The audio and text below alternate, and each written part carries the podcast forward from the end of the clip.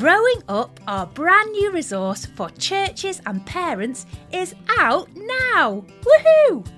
With Sunday school sessions, training videos, podcast episodes for parents, and one for the whole family.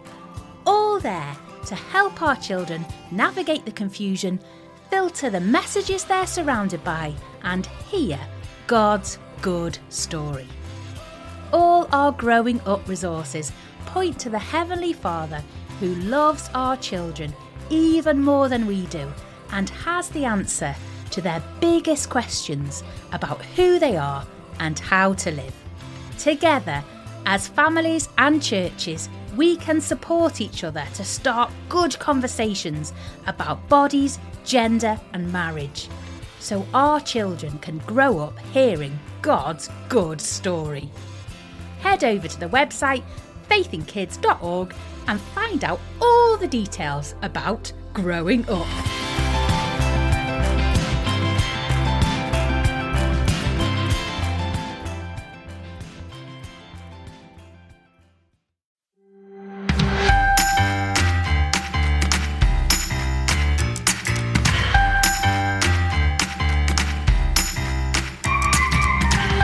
Hello, can I say Happy Christmas? Oh, can you?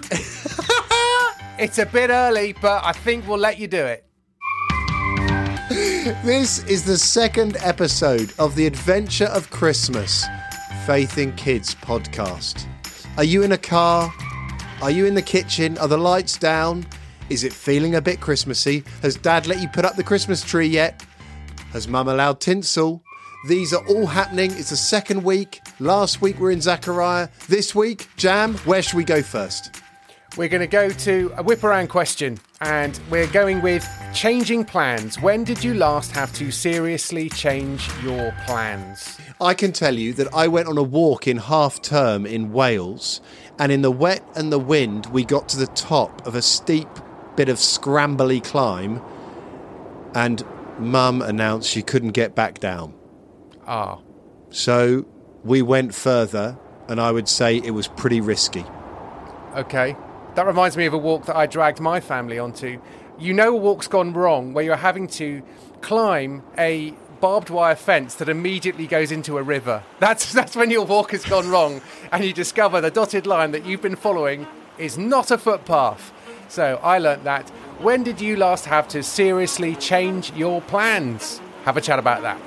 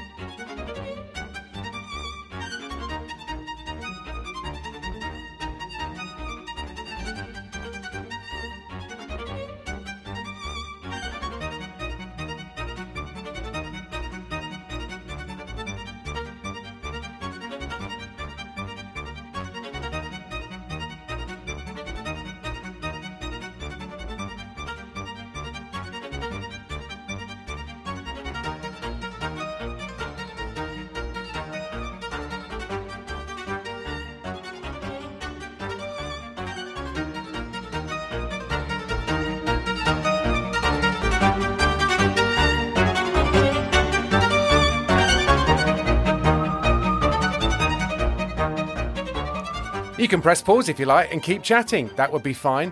But we're going to crack on. Ed, why are we talking about changing plans? Well, it is arguable that Mary in today's story changed her plans more than any other human who has ever lived. She broadly had a day planned that might have involved picking olives from a farm, and she had a wedding someday happening soon to Joseph. Oh my word, turned upside down. So, big change of wedding plans, and we've got some fun facts about weddings. Are you ready, Ed? Oh, please, Jam, festoon me. So, weddings in different parts of the world first. In Finland, the bride traditionally goes door to door collecting gifts in a pillowcase. No, hang on. She's not wearing a pillowcase. No, but oh, that's a good. Wow, that wasn't specified, was it? I mean, brides do wear some strange things, uh, but they don't wear pillowcases. No, I think she's carrying a pillowcase, but I was Ah. thinking, what happens if the first person gives her a pillow? She's immediately filled the case. Maybe you need a duvet cover or something to really. really I make hope sure. someone has done that in Finland because that's a good joke, isn't it? Yeah, well, that's very kind of you to say. Morocco. Uh, the bride takes a bath in milk to purify themselves before their wedding ceremony. I want to say, Jam, that of all the foodstuffs to have a bath in, I would actually pick milk. Wow, okay. Treacle, beans, and raw meat. I wouldn't want to bath in any of those things. Okay, I thought that was a list of wants rather than. uh, do you know what though, Ed? I mean, milk might not sound great, but if it's a hot bath, it's going to be hot milk, and you know what you then do? Oh, Bit of hot chocolate powder, and you're bathing in hot chocolate. You are living the dream, my friend. Living the dream. Okay, so now we're into would you put squirty cream on top of a hot chocolate bath if you were in it? The answer not- is absolutely yes, and I wouldn't even stop marshmallows to float all day long. Sprinkles too. That's a great wedding. I mean, that's the wrong reason to get married, but I mean, it's a pretty good reason, isn't it? And once once you have the happy couple walking down the aisle, they tend to have things thrown at them. In this country, we use confetti. In the Czech Republic, I believe they use peas. Uh, I don't know if they're frozen peas or dried peas. I'd imagine they're dried. But you know what they used to throw in this country? They used to throw wheat, and then at one point they used to throw shoes. Why and when? When, when Jam? Tell Well, us more this is, This is history. like the 17th, 18th century, and then it changed again when Queen Victoria changed weddings. She started wearing a white dress. Uh, that became then the trend, and also she she had a whopping wedding cake Uh-huh. weighing 300 pounds. That's about the weight of two grown women. But fin- finishing off. The world record for the biggest wedding cake is held by some chefs at a hotel in Connecticut in the USA. 6.8 tons. That's the weight of about four cars. That's a big wedding cake. Although, if you got a bath of hot chocolate, then you could probably get through quite a lot of cake, couldn't you? There is no way you could have a six ton cake and someone not say who's jumping in first. Yeah. And, and the bride and the groom presumably get dibs, and I think everyone would be fine with that.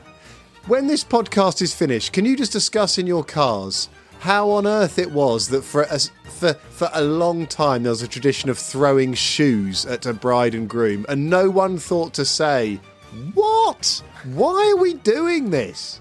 I have documentary evidence of that. That's not just an internet fact. When Uh, Jam but- talks history, it's fact. I need to check the inbox because after the last fun facts, you said email jam no. So uh, I don't think we've quite reached that threshold. I'm very pleased to say. Anyway, let's have the reading. But what's the story so far, Ed? We saw the story of Zachariah and Elizabeth, the loveliest grandparents you've never met, except they had no grandchildren of their own, or even children, until the angel showed up and told Zachariah he'd have a baby. Shh, Zachariah. He can't speak, he just didn't believe it. Elizabeth, she became pregnant. Six months into her pregnancy, the Bible says her cousin Mary had a visitor. The reading is from Luke chapter 1, starting at verse 26. During Elizabeth's sixth month of pregnancy, God sent the angel Gabriel to a virgin who lived in Nazareth, a town in Galilee. She was engaged to marry a man named Joseph from the family of David. Her name was Mary. The angel came to her and said, Greetings! The Lord has blessed you and is with you. But Mary was very confused by what the angel said. Mary wondered, What does this mean? Don't be afraid, Mary, because God is pleased with you. Listen, you will become pregnant. You will give birth to a son, and you will name him Jesus. He will be great, and people will call him the Son of the Most High. The Lord God will give him the throne of King David, his ancestor. He will rule over the people of Jacob forever. His kingdom will never end. How will this happen? I am a virgin. The Holy Spirit will come upon you, and the power of the Most High will cover you. The baby will be holy. He will be called the Son of God. Now, listen Elizabeth, your relative, is very old, but she is also pregnant with a son. Everyone thought she could not have a baby, but she has been pregnant for six months. God can do anything. I am a servant girl of the Lord. Let this happen to me as you say. Then the angel went away. The Tiger Who Came to Tea is a totally nuts kids' story. It's a story of a tiger who knocks on a door and there is a mum and a daughter inside and they just let him in. And he drinks tea out of the teapot. He eats every cake and biscuit in the house. He eats everything in the fridge. He drinks water from the tap until the tap runs out of water. Dad comes home from work and says, What has happened? As you obviously would if a tiger had come to tea. It is a story that you cannot believe. Mary, the teenager in today's true story, was probably about 15 years old. She lived in a quiet town that no one had heard of. She was surrounded by farmland, and she had a date in her diary to get married because they got married younger then. An angel appeared to her, and that's not even the most surprising part. Listen to the message. Listen, you will become pregnant. You will give birth to a son, and you will name him Jesus. He will be great, and people will call him the Son of the Most High. The Lord God will give him the throne of King David, his ancestor. What has happened here? Pregnancy, a baby who would be king forever? That is bigger than a tiger who comes to tea. Mary, quite understandably, says, How? The angel explained that God would place the baby in her womb, and this baby would be the Son of God. Last Saturday, I stood outside Buckingham Palace, and I explained to my children that the flag flying high meant that the Queen was at home. Somewhere in that huge palace was sitting the Queen, in a place we couldn't see, in just the same way, the Son of God was sat on the throne in God's throne room in a place we could not see. The Son of God left his throne to be our King. He left the place we could not see to sit at the end of a bed, to walk into a kitchen, to live in that dusty town that no one had heard of and we get to hear what Mary said as this was explained to her. I am a servant girl of the Lord. Let this happen to me as you say. That word servant, it meant she was willing to serve God because she trusted him. She was willing to obey God and say yes to his plan. Because this king came into our world to be seen and known, we need to say yes to his plans because he is the king who rules forever, who is now back sat on his throne. So, for instance, parents who tell you what to do because they have been placed there by God, speaking to you for your best. Saying yes to Jesus' plan means listening to your parents. The disappointment of a cancelled day out, the frustration of an endless traffic jam, the sadness of an illness that robs you of the chance to live your dreams. Can you say yes to Jesus' plan? Because he is the king who loved you enough to leave his throne room with a better plan for your life. Let me pray. Father, thank you that even though Mary heard the angel's plan, but must have been thinking, what has happened here? Thank you. She said to you that she was your servant, and she would let this happen exactly as you said. Father, I pray that we would be willing to be your servant we would be willing to obey the King you have sent us, your own Son, because he left his throne room to be seen, to live, to feel, to hurt, to ache. I pray, Father, we'd know he did it because he loved us. Would we say yes to his plans even when they are not our plans?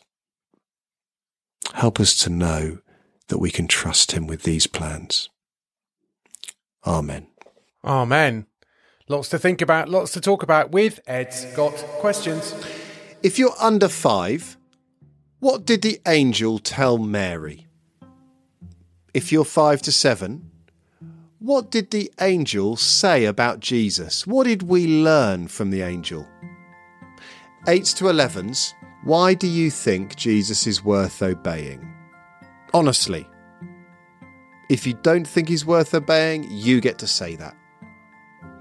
Over 11s, how does Jesus' birth help when life is turned upside down?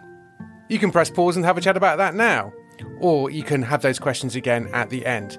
Because we've now got a sketch just to help us get our heads around Mary's change of plans. She's with her wedding planner and uh, she's got a new plan because God has ripped up the old plan, and the wedding planner does not take it very well. So that's the wedding ceremony. You walk back down the aisle looking radiant, Mary. Wonderful. The doves are released and we move on to the reception. That sounds great, but there's been a problem. I'm thinking leavened bread with olives to begin with and sugar figs for those of the sweet tooth. Sorry, no, we have to talk about something. Now, we don't want to run out of wine. Big faux pas. Joseph's from a family of good standing, and we can't take the risk. So the plan is. Stop! Listen, sorry, there's been a change of plan. A change? What sort of change? You're worried about carb loading with the leavened bread? No. I have other ideas. What about unleavened bread with some sort of dipping sauce? I want to get this right. This wedding means so much to me. And to me, it's my wedding. Well, it was going to be my wedding. was going to be. What's going on? An angel came to me and said, I'm going to have a baby. The baby will be holy and he will be called the Son of God. You're having a baby! A baby boy! Oh, congratulations! I mean, the whole thing is shameful and a social disaster, especially for Joseph's family. I know. They're a family of good standing, you know. I know. So we can't have a big public wedding. But I am the servant girl of the Lord, and it sounds like this baby is some kind of eternal king, which changes everything. So I've got to roll with it. A roll at the reception instead of unleavened bread, maybe. Wait, no, th- there can't be a reception or a wedding. This is all a disgrace. I can't even be seen with you. I'll be ruined. Well, we're in my house, so. I can't even be seen leaving your house. Oh, I'll have to go out a back window. You could wait till it gets dark. I have to leave now. Let's get this window open. I'm sure there's no need to. Ow! Oh! oh! Oh! Ow! Is everything okay? I'm okay. Mm. Are you all right down there? Don't, don't come out! Okay, okay, bye bye, bye bye, bye. Bye. Sorry. The clock doesn't stop. Tick tock, tick tock. It's time for the New Testament. A little less long, but still quite long ago, God spoke to Mary. You will have a son. The great, great, great, great, great, great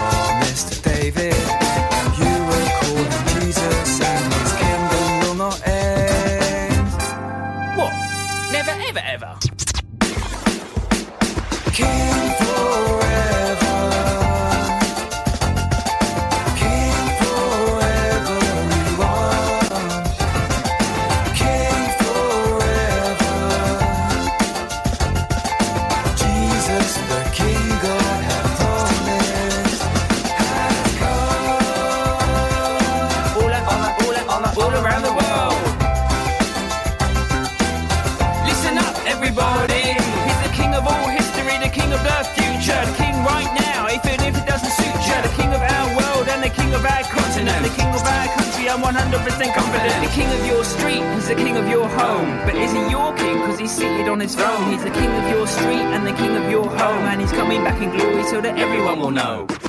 That song is a long, long, long, long time ago by Awesome Cutlery. Uh, do get hold of their music links in the show notes. Now, we're nearly done. Ed, as we're thinking about reading the Bible together as a family, give us one hot top tip. You know that we are here because The Adventure of Christmas is the book I've written to help families follow the story of Christmas. The story of Mary we've looked at today is days 5 to 7. Have you made it that far? Maybe it's been hard work. Can I suggest you as a family take a moment to say what helps us to go really well and what happens when it goes wrong? Tell each other how to make it better. Agree how you want it to work. And then try to make it work better. You are doing this together. Well done. Work as a team. Great encouragement. We'd love to know how you're getting on as well. So do send us an email podcast at faithinkids.org and tell us about your Christmas plans.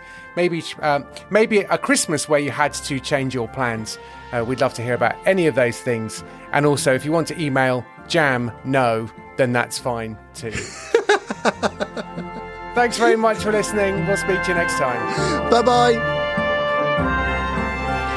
If you're under five, what did the angel tell Mary? If you're five to seven, what did the angel say about Jesus? What did we learn from the angel? Eights to elevens, why do you think Jesus is worth obeying? Honestly. If you don't think he's worth obeying, you get to say that. Over 11s, how does Jesus' birth help when life is turned upside down?